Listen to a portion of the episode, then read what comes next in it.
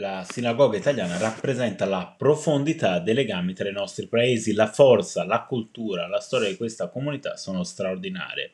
Grazie per la vostra meravigliosa accoglienza e per il vostro eccezionale impegno sono le parole scelte dal Presidente del Consiglio Mario Draghi per ringraziare la comunità degli Italkim, la comunità ebraica italiana di Israele, al termine della visita al Tempio italiano.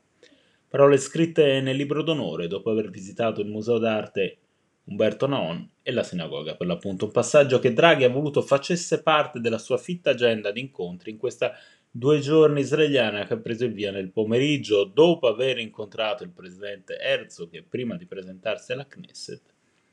Draghi si è così recato al Tempio italiano dove è stato accolto da una rappresentanza di Talkim, una comunità che il capo dell'esecutivo ha definito tra gli applausi un esempio a cui guardare con orgoglio a dargli il benvenuto Miki Rakka, presidente della Everat Yehudei Italia Be Israele. La sua visita, ha detto, ci onora profondamente sinceramente, specie qui in questo luogo così particolare per l'ebraismo italiano, un luogo di preghiera, di cultura, di storia, di vissuto condiviso. A richiamare la storia di questo luogo speciale, lo stesso Draghi da 60 anni ha detto questo tempio rappresenta un punto di riferimento. Costruito a Cogliano Veneto nel XVIII secolo, è stato smontato, trasportato e ricostruito a Gerusalemme. Oggi continua a essere, come voi, un pezzo d'Italia.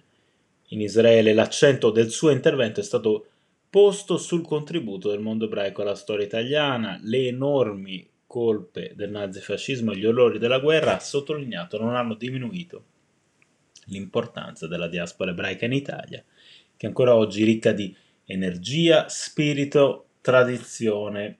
Sul versante della lotta all'odio, il presidente Draghi ha poi richiamato l'impegno del governo a rafforzare la memoria, a contrastare le discriminazioni di ogni tipo. Ha ricordato a riguardo la strategia nazionale contro l'antisemitismo, coordinata dalla professoressa Milena Santerini, e la Commissione contro l'odio, presieduta dalla senatrice a vita Liliana Segre. Vogliamo promuovere la conoscenza della cultura ebraica e coltivare il dialogo tra religioni e fedi per favorire la conoscenza reciproca.